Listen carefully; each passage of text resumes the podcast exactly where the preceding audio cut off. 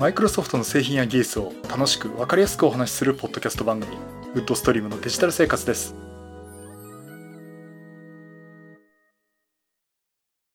第535回目の配信になります。お届けしますのは木沢です。よろしくお願いします。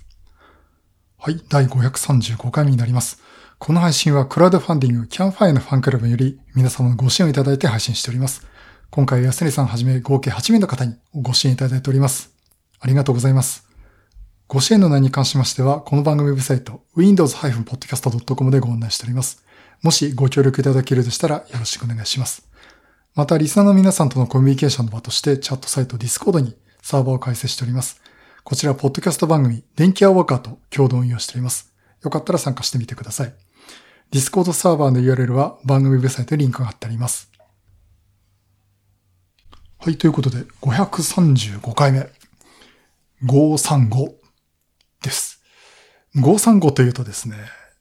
やっぱりですね、 ThinkPad 535。あの、これ持ってましたね。えっと、 ThinkPad 当時 IBM のね、えー、ノートパソコン、サブノートパソコンって言われてたやつで、えっと、B5 サイズですね。このね、ノートパソコン、すごい気に入ってて。これどこで、どうして買ったんだっけなそうそう。中古のダイナブックをの620かなんかを買おうとして、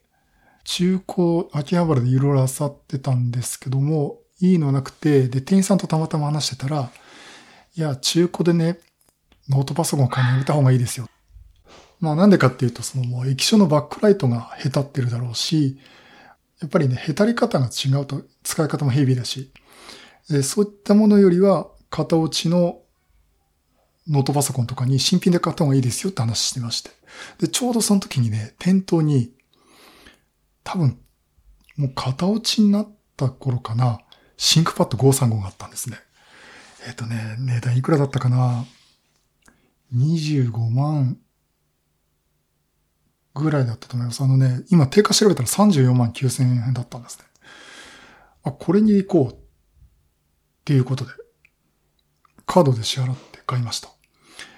えー、すごいですね。秋葉原行って25万円の買い物をポンとしてしまうという。な、なんて散財ぶりだろうっていう。まあ当時はね、これいつ発売された ?2000、2000何年だ？あの、結構昔ですよ。あの、あ、違う違う。1996年の5月に発売ってなってるんで、あ、おそらく相当型落ちですね。あの、多分、4年ぐらい経ってるかもしれないですね。あ、違うか、いつ買ったんだっけな？うん。あの、でもね、1990年代は間違いないですね。発売して何年か経って、もう次のモデルに変わるよっていうところだったと思います。うん、で、これ、すごく良かったですね。あの、B5 サイズのノートパソコンで、で、今スペック見るとびっくりなんですよね。あの、なんと CPU は Pentium 120メガ。で、メモリーが8メガバイト。8メガですよ。で、拡張すると32メガの、これね、SODIM の EDO ラムですね。えー、これをつけると32メガ追加して合計40メガバイトまで拡張できる。多分これ最終的に私40メガバイトしたと思います。で、ハードディスクは810メガバイトの EID、Enhanced ID のポートですね。で、液晶モニターが10.4インチの TFT。これ SVGA800×600 ドット。というね、スペックです。でもこれね、すごくキーボードもしっかりしてるし、コンパクトだしね。これ買って帰ってた時嬉しかったなうん。いや、おそらくね、今まで買ったノートパソコンの中で、あの、最高にの部類に入るものだったと思います。まあ、あの、バイオとかも買ったね、あれも良かったんですけどね、やっぱシンクパッドうん、X22 とかも持ってましたけどね。535はやっぱ最高でしたね。あの、本当にちょっと分厚くてね、重量が今見ると1.7キロとかあったんですけどね。これ結構使ってましたよ。あの、当時ね、仕事であの、個人持ちパソコン使うのは、禁止はされてなかったんですね。それであの、実際これを出張して持ってって、現地でプログラムを書き換えて、えっ、ー、とね、当時ビジュアルスタジオですよ。うん。ビジュアル C++ だったかな。うん、というのを入れて、えー、なんかデバッグして、無理やり現地に、現地にっていうかね、出張先で、あの、書き換え、プログラムを書き換えて修正したりとかね、そんなことした覚えがあります。帰りの新幹線の中もずっとこれでコーディングしたりとかね、やってましたね。えっと、これ型番が 2606KF8 っていうやつです。あ、で、言い忘れてました。OS が Windows 95 OSR2。いやいやいや、これはね、うん、すごく良かったです。という、あの、いきなりオープニングで5分間も無駄話をしてしまいましたけど。まあそんなね、 ThinkPad の思い出はあるんですが、ちょっとね、この後ね、 Think なんたらに関係するお話はします。えっと、ではね、まずお話を最初したいのが、あ、そうだ、重要なの忘れてた。あの前回ね、Surface Book 3と Surface Go 2の話をさせていただきました。あの後ね、あの YouTube ライブの方でも同じように Surface Book 3と Surface Go 2のね、お話をしたんですが、お話ししながら、ポッドキャストで話したことに間違いが見つかりまして、えー、っと、まずですね、Surface Go 2。これ Wi-Fi Wi-Fi ですね。Wi-Fi 6は対応していませんって私言ってしまったんですが、えー、すいません、対応していました。IEEE102.8 IEEE802.11AX、えー、これね、ちゃんとサポートしていました。えー、っと、私がこう、ウェブサイト見ながら話してたんですけど、なんかね、書いてなかったんですよ。で、あれ、おかしいなと思って、あの、YouTube のライブで話して、ウェブサイト見ながらこうやって話してたら、ちゃんと 802.11AX って書いたんですね。うん。あ、じゃあ Wi-Fi6 対応してたんだと間違いこと言っちゃったということで、大変失礼しました。Wi-Fi6 対応しております。で、あとね、Surface Book 3なんですけど、これね、YouTube の中で間違えて喋っちゃったんで、これ、ポッドキャストで喋ったかどうか覚えてないんですけど、Office 2019バンドルされているかって話ですね。えー、っとね、これ YouTube で私ね、バンドルされていないって言っちゃったんですけど、バンドルされていました？Office Home and Business 2019か。えー、これね、あの、Surface Book 3もバンドルされています。うん。いや、もう日本はしょうがねえなっていう感じがするんですけどね。えー、そういうことでね、お詫びして訂正させていただきます。はい。えー、ということで、えっ、と、まずね、一つ目の話なんですが、えー、Windows 10メイン2020アップデート。こちらがですね、あの、メイ2020アップデートなんて5月のはずなんですが、もう5月半ば過ぎてますよね。あの、まだリリースされていません。あの、リリースされてないっていうのは GA ですね。General Availability ってことで、えっ、ー、と、まだ一般公開にはなっていないんですが、えー、こちらですね、すでにあの、インサイダープレビューのリリースプレビューでも出ていますし、スローリングの方でも、えー、配布が開始されているっていうことで、まあ実質的にね、あの、リリースにはなっているんですよ。コードも完成してるんですが、えこちらがですね、開発者向きにはリリースがされています。えー、これは、えっ、ー、と、今でいう Visual Studio サブスクリプション。昔の MSDN サブスクリプションですね。えこちらの方では、えリリースされています。えそれと一緒にね、開発キットもリリースされています。え MSDN じゃねえや、 Visual Studio サブスクリプション加入されている方は、ダウンロードページの Windows 10のとこ見に行っていただくと、Windows 10バージョン2004っていうのがですね、メニューに出てきますんで、そこからダウンロードできます。まあ、それと同時にね、SDK もバージョン2 2004用のね、SDK も出てますんで、まあ、ビジュアルスタジオをお使いの方は、えー、合わせて適用されるといいかと思います。ということで、まあ、あの、ビルド19041ということで今リリースがされてるんですが、えっと、最終、最今のところね、えっと、最新が、ビルド19041.264というやつが、最新になっています。えっと、5月の12日にね、これアメリカ時間で公開されてるんですけども、今日やっと私のところは、え降りてきました。えー、まあ、降りてきたっていうか、正確に言うとちょっと一週間出張行ってていなかったんで、あの、デスクトップマシンね、起動して動かしてたら、あの、新しい更新がもう入ってますんで、再起動しますかって出てきました。えということで、今ね、一番新しいのが19041.264ということで、あの、前回ちょっとお話した時は19041.207だったかな、208だったか、えー、だったと思うんですが、えー、こちらはですね、えー、っと、とりあえずまあ、開発者向けにはリリースがされています。だからこの後ね、ひょっとしたらバージョンアップをして、この最後の3桁変わる可能性はあるかと思います。まあ、いずれにしてももう、あの、Windows 10 May 2020アップデートっていうのは、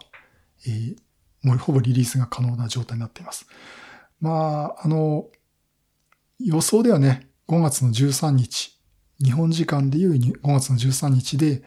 の、あの、Windows アップデートのタイミングでリリースになるかなと思ったんですけども、ちょっと実際まだリリースはされなかったみたいで、でもあの、メアリージョ・フォーリーさんってね、アメリカのジャーナリスト、えー、よく ZDNet とかにも記事書かれてますし、あと Windows Weekly というポッドキャストもやられてる方なんですが、この方はどうも5月の28日あたりじゃないかっていう話をしています。まあ、それに関してね、マイクロソフトに聞いてみたところ、コメントは得られなかったという、まあ、お約束のパターンですけども、おそらく、まあ、5月ギリギリに、5月は5月だろっていう感じでね、あの、ギリギリ出すんじゃないかなと思っています。まあ、事情ね、まだわからないんですよ。あの、例の新型新型コロナウイルスの影響で、負担をかけないようにするか、ちょっと遅れが生じてしまったかと。まあ、実際あの、今回5月10、221で来ン、あの、サポートが切れるはずだった、えー、バージョン1809に関しても、半年を伸びてね、11月にまでサポート期間伸びてますんで、まあ、そういったね、影響とかもあるんじゃないかなと思っています。まあ何してもあの、5月中にはリリースされるんじゃないかというふうには言われています。まあ、あの、では実際ね、このリリースされたらまたこの番組でもお話をしてしようかなと思っております。さて、それと、じゃあもう一つの話。これ昨日の私の YouTube ライブにご参加いただいた方は、もうみんな知ってる話だと思うんですが。えー、っとね、パソコンがもう一台欲しいなという話で。で、ただあの、もうノートパソコン本当に必要かなっていうのがあるんですよ。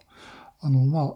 ね、この前も MacBook Pro 13インチも、ちょっともう待ちに待った、待った割には買ってないっていう Mac Pro 13インチ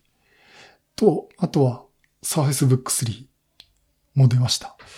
えっ、ー、と、Surface Go 2はちょっと置いといてですね。まあ私としてはやっぱり買うんだったら Surface Pro 7か8まで待つか。どうしようっていうところもあるんですけども、ふっと考えたのが、モバイルのノートパソコンって今いるっていうところなんですね。あの、実際出かけないじゃないですか。あ、で、じゃないですかって私はそうなんですけど。えっ、ー、と、まだ来週もね、私在宅勤務ですし、えー、で、特にその勉強会もね、あの、品川のマイクロソフト行くことないし、なんかあえてこう、買い替えて何かしようかなっていうところでもなくてですね。まあ、それよりも、家の中の設備増強した方がいいかなっていうところもあって、まあ今いろいろこう、ライブ配信とかもやっているうちに、今デスクトップのメインのパソコンあるんだけども、もう一台、ちょっと配信のね、デモ機とかそういうのにちょっともう一台使うサブ機のが欲しいなと。えー、というところで、まあサーフィスを使ってもいいんですけども、デスクトップマシンがちょっとあるといいかなっていうところでね、あの、例の5万円、7万円 PC を組んでみようかなとも思っていたんですが、えー、その後 YouTube でいろいろ見てたらですね、えーこれ YouTube は岡チャンネルさんですかね。あの、いろいろこうデジタルガジェットとかも紹介されてる方で、え、それともう一方このチャンネルを見て実際買ってみたという方もおられまして、あの、シンクパッドじゃないや、えっ、ー、とですね、レノボのですね、シンクセンターというスリムボディのデスクトップパソコンがあるんですね。これが結構安い値段で買えるっていう情報がありまして、で、今私これ見てですね、これどうしよう欲しいなというとこで、今ちょっと考えているとこです。あの、実際ね、結論から言うと、えー、部品を選ぶと、あといらないもの削るとですね、33,280円で買えます。で、早速お話をしますと、これですね、シンクセンターというレノボのデスクトップパソコンです。あの、まあ、レノボって言ってもこれ IBM の流れのを汲む方のレノボで、まあ、 ThinkCentre との昔あの、 ThinkPad と同じくですね、デスクトップマシンとして存在してたんですね。その流れをずっと汲んでいまして、まあ、デザインはですね、レノボと書いているものの IBM 時代を踏襲させるようなですね、ブラックのボディに赤いこう、ラベルがあるっていうね、えー、ちょっと私好みな、あの、まあ、私好みな私 IBM 大好きなんで、あの、 ThinkPad 大好きなんで、あの、私好みなところあるんですけども、どうもですね、このシンクセンターの M75、9、アルファベットの9ですね、ハイフン1という Tiny というモデルですね。シンクセンター M75、9、ハイフン1、 Tiny というモデル。これがですね、あの、結構安い値段で買えるんですね。で、直販サイトを見るとですね、一番安く表示が出てくるのは37,400円、えー、というのがあって、これまあスペックどんなのかっていうとですね、AMD の Athlon 300GE Pro で、Windows 10 Home Edition 64ビットでメモリが 4GB で、ハードディスクがなしっていう、まあセミキットになかみたいな感じですね。まあそういったモデルなんですけども、あの、全体的に言えるのはこのね、シンクセンター M7591 対2っていうのは、薄いパソコンで、まあ、ピザボックスみたいなね、えー、と言われるような、薄くて、あの、本当シンプルな、えー、パソコンです。あの、実際、液晶モニターの裏にね、引っ掛けて設置するとかね、そんなこともできます。まあそういうね、ものなんですが、とは言ってもね、アスロンとメモリ 4GB っていう話でね。じゃあ実際現実的に選ぶモデルは何かというと、これね、価格 .com 限定パフォーマンスモデルっていうのがあるんですね。あ今あの3万7400円のアスロンって言ったのは価格 .com 限定エントリーモデルで、え、今回、今回のお話しするのはシンクセンター M75-9-1 対2の価格 .com 限定パフォーマンスモデルというものになります。こちらもね、サイトを見てみるとですね、まずお値段なんですが、49,720円です。で、プロセッサーが AMD の Ryzen 5 Pro 3400GE 第3世代の Ryzen ですね。で、OS が Windows 10 Home Edition 64ビット。それと、Office はなしで、えメモリーがですね、8GB。えー、これ DDR4 ですね。え SODIM の、えメモリが入ってまして、で、内蔵、グラフィックは内蔵のグラフィックスで、えっと、ハードディスクがなく、じゃなくてですね、M.2 の SSD の 256GB のモデルが入って、あとマウスとキーボードもついてですね、この状態で49,720円なんですね。結構、これでもお買い得ですよね。5万円。あ、これね、49,720円っていうのは、税込み送料込みの値段です。で、レレノボの直産、直販サイトから直接買えます、これ。えっと、納期が2、3週間って書いてますけどね。で、これあの、前面に USB Type-C と Type-A のコネクタがあって、USB 3.0 Gen 1という、え規格のものです。あと背面はですね、電源アダプターの口があって、え DisplayPort HDMI、USB という、あと LAN のポートですね。イーサネット、ギガビットイーサのポートというのがあるっていう形になってます。でちなみにあの電源なんですけど AC アダプターですね。あの、 ThinkPad みたいな AC アダプター。これね、65W の AC アダプターが、えー、ついてるんですが、えー、これがね、これでね、電源供給という形になってます。ですから、これどうでしょうね。8、メモリ 8GB がね、結構いいじゃんって感じしますよね。で、タイトルの3万円 PC ってどうするの？っていうと、実はこれカスタマイズでちょっといじるとですね、まあ、あの、パフォーマンスを、スペックを落とすことになるんですが、とね、スペック変えられるんですね。えっと、メモリーは8ギガが普通か。あ、そうそう、これね、メモリーね、あの、4ギガバイトのメモリーを2枚挿すか、もしくは8ギガ1枚挿すかを選べるようになってます。多分2スロットのデュアルチャンネルなんでね。で、標準だと SODIM のとこにメモリ1枚だけ挿せるようになってるということで、あの、もう拡張したいって方はね、拡張してもいいと思います。えっと、MAX で32ギガまで載せられるみたいですね。で、まあ、これはこのままにして、まず、ストレージ。これ SSD ですね、2頃の。これをですね、ハードディスクにします。ハードディスクは 1TB のハードディスク。2.5インチのハードディスクで、これを選ぶ、選んで M.2SSD をやめるとですね、なんとお値段37,620円になるんです。結構高いんですね。13,200円これで値下がりになるんですよね。だから、あの、M.2SSD にしても、普通のね、SATA の SSD でもいいんですけど、持ってるよって方はですね、これ外していいと思います。そして、えー、っと、キーボード。これ、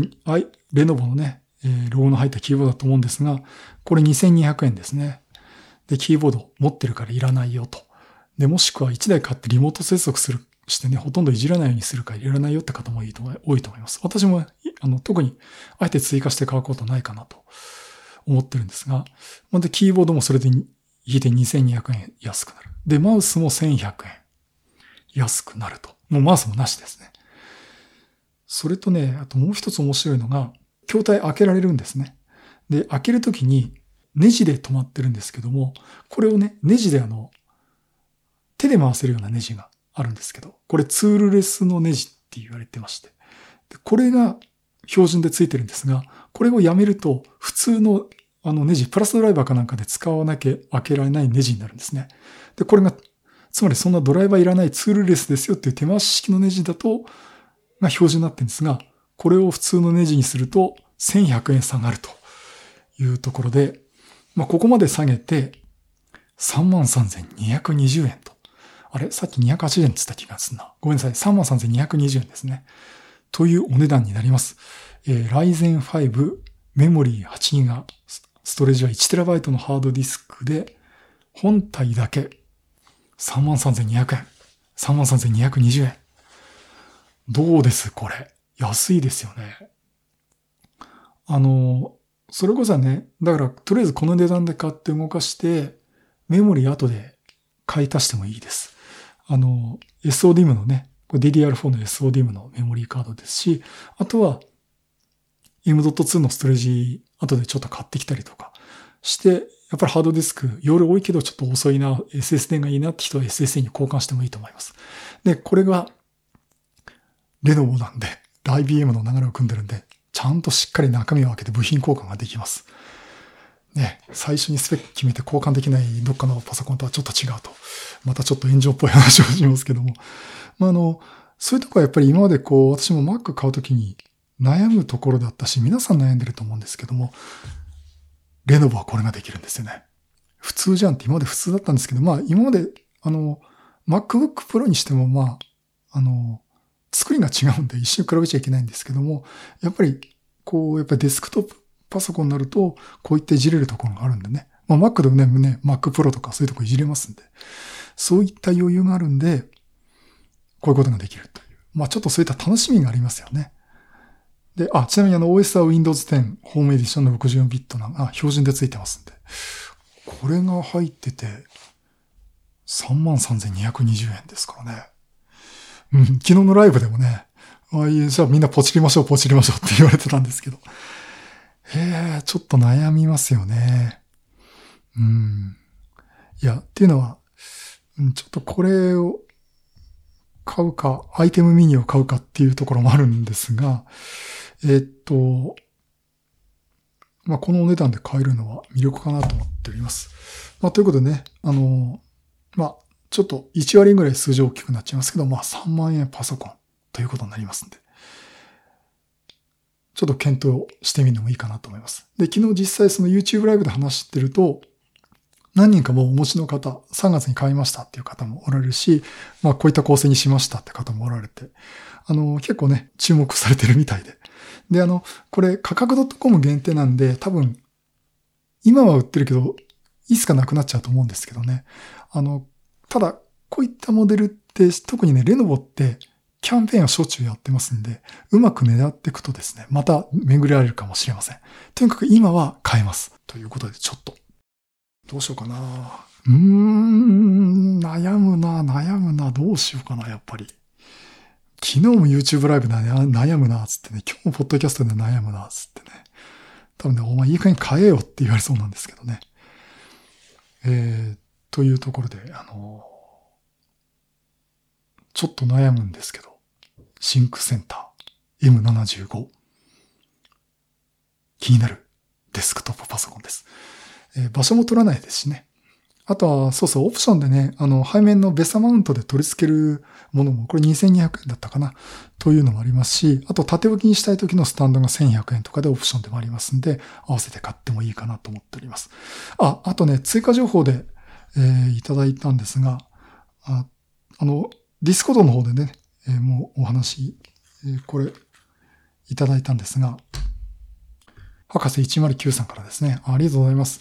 えっ、と、これ AC アダプター。えー、これがね、65W って言いましたけど、これがね、140W のタイプの AC アダプターもあるんですね。で、これを 140W の買うと、パフォーマンスが上がると。えー、おそらく省電力モードで動いてるか、65W の AC アダプターじゃグラフィックプロセッサーがちょっとパワー不足だったのかなっていうふうにね、そういったブログの記事もあるんですけども、ここだけちょっと値段、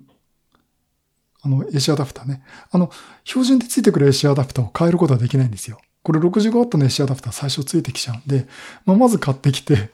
後で買い足してもいいですし、まあ同時に買ってもいいと思うんですけどね。えー、ちょっと AC アダプター買買うだけでグラフィック性能がね、ちょっと上がるっていう感じです。まあメモリ8になればね、結構いろいろできますしね。